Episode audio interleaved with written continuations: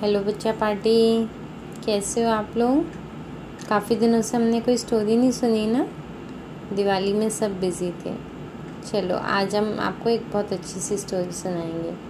आपने तेनाली रामा का तो नाम सुना ही होगा ना? टीवी में सीरियल भी आता है तेनाली रामा का। आज उन्हीं की एक स्टोरी सुनेंगे। स्टोरी का नाम है सुनहरा पौधा, यानी कि गोल्डन प्लांट चलिए स्टार्ट करें स्टोरी ओके तेनालीरामन जो थे, वो राजा कृष्णदेव राय के दरबार में काम करते थे। राजा कृष्णदेव राय जो थे, वो विजयनगर के राजा थे। और वो तो हमेशा तेनालीरामा अपनी समझ से, अपनी सूझबूझ से राजा कृष्णदेव राय को हैरान कर देते थे। ऐसे ही एक बार क्या हुआ कि राजा कृष्णदेव राय किसी काम से कश्मीर गए। वहाँ पे उन्होंने एक प्लांट देखा।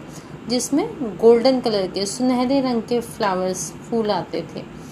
तो महाराज को वो पौधा और उसके फूल इतने पसंद आए कि वो जब अपने राज्य विजयनगर वापस आ रहे थे तो उसका एक पौधा अपने साथ लेकर के आ गए।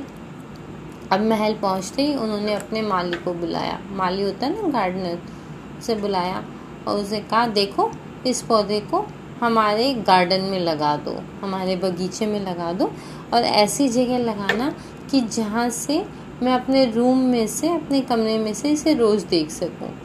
इसमें सुनहरे रंग के फूल आएँगे और जो मुझे बहुत पसंद है। इस पौधे का बहुत ख्याल रखना तुम। अगर इसे कुछ हुआ तो तुम्हें बहुत ज़्यादा पनिशमेंट मिलेगी। तो अब माली ने सिर हिलाया और वो प्लांट ले लिया। और उसने ऐसी जगह पे लगा दिया कि महाराज उसे अपने रूम से देख सके। दिन रात माली जो था, उस फूल का बहुत ध्यान रखता था। दिन बीतते गए और उसमें गोल्डन कलर के फ्लावर्स आने लगे। रोज राजा उठते ही सबसे पहले उसे ही देखते, फिर अपने काम से जाते। अगर किसी दिन उन्हें महल के बाहर जाना पड़ता और वो फ्लावर को, फूल को नहीं देख पाते तो बहुत उदास हो जाते थे। अब एक दिन जब राजा सुबह उस फूल को देखने के लिए खिड़की पर आए तो उन्हें वो फूल दिखाई नहीं। तभी उन्होंने माली को बुलवाया और पूछा कि वो पौधा कहाँ गया? मुझे उसके फूल क्यों नहीं दिख रहे हैं? तब माली ने कहा कि, महाराज, उस पौधे को तो कल शाम को मेरी बकरी खा गई। इतना सुनते ही महाराज को बहुत ज़्यादा गुस्सा आ गया। उन्होंने जल्दी से माली को बुलाया और कहा कि अब इसको पनिशमेंट मिलेगी, दो दिन के बाद इसको मार दिया जाएगा। मतलब माली को मार दिया जाएगा। तभी सैनिक वहाँ पे आए और माली को पकड़ के ले गए और उन्हें जेल में डाल दिया। अब माली की पत्नी को जैसे इस बारे में पता चला तो वो राजा को, के दरबार में गई और उनसे सॉरी बोलने लगी। लेकिन महाराज बहुत गुस्से में थे। उन्होंने कोई बात नहीं सुनी। अब रोते हुए मालिक की पत्नी दरबार से जाने लगी। तभी वहाँ पे किसी दरबारी ने उसकी पत्नी को तेनालीरामा से मिलने की सलाह दी। अब रोते हुए मालिक की पत्नी तेनालीराम के पास गई और उन्हें अपने, जो उनके हस्बैंड को जो पनिशमेंट मिली थी ना, कि उसने दो दिन बाद मार दिया जाएगा, वो उन्होंने तेनालीरामा को बताई और उस गोल्डन फ्लावर के बारे में भी बताया। अब तेनालीरामा ने उन्हें कुछ समझा के और उनके घर भेज दिया। अगले दिन गुस्से में मालिक की पत्नी ने क्या किया? जिस, जो, जिस बकरी ने वो फूल खाया था, उसे चौराहे पर ले जाके डंडे से पीटने लगी और बहुत मारा बकरी को। बकरी जो थी, वो बेहोश हो गई। अब विजयनगर में एनिमल्स के साथ ऐसा बिहेव करना मना था।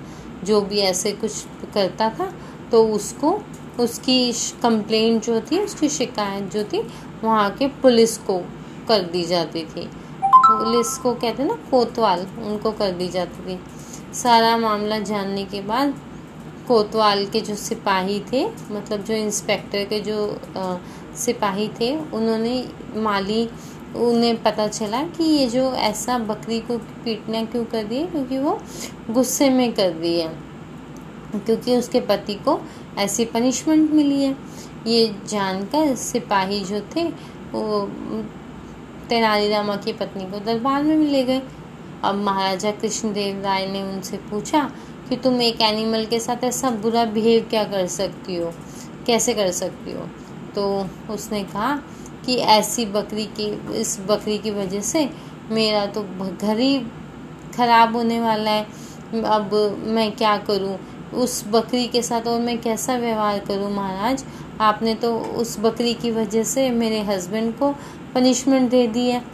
राजा कृष्णदेव राय ने कहा कि तुम्हारी बात का मतलब मैं समझ नहीं पाया। एक, ये जानवर तुम्हारा घर कैसे उजाड़ सकता है, कैसे ख़राब कर सकता है? ये तो भोला भाला सा एक जानवर है। उसने कहा कि, साहब, महाराज, ये वही बकरी है जिसने सुनहरा पौधा को खा लिया था। इसकी वजह से आपने मेरे हस्बैंड को पनिशमेंट दे दी। गलती तो इस बकरी की है, लेकिन पनिशमेंट मेरे हस्बैंड को मिल रही है। इसकी पनिशमेंट तो बकरी को मिलनी चाहिए। इसीलिए मैं उसे इसे पीट रही थी। अब महाराज को पूरी बात समझ में आ गई। उन्हें पता लग गया कि गलती जो है वो मालिक की नहीं, बल्कि बकरी की है। अब उन्हें वो समझ गए कि ये बात ज़रूर इनकी इनको तेनालीरामा ने ही समझाई है। अग, नहीं तो इनको कैसे ये सब प्लान समझ में आता? तो फिर उन्होंने पूछा तेनालीरामा की पत्नी से कि आपने ये सब कैसे सोचा?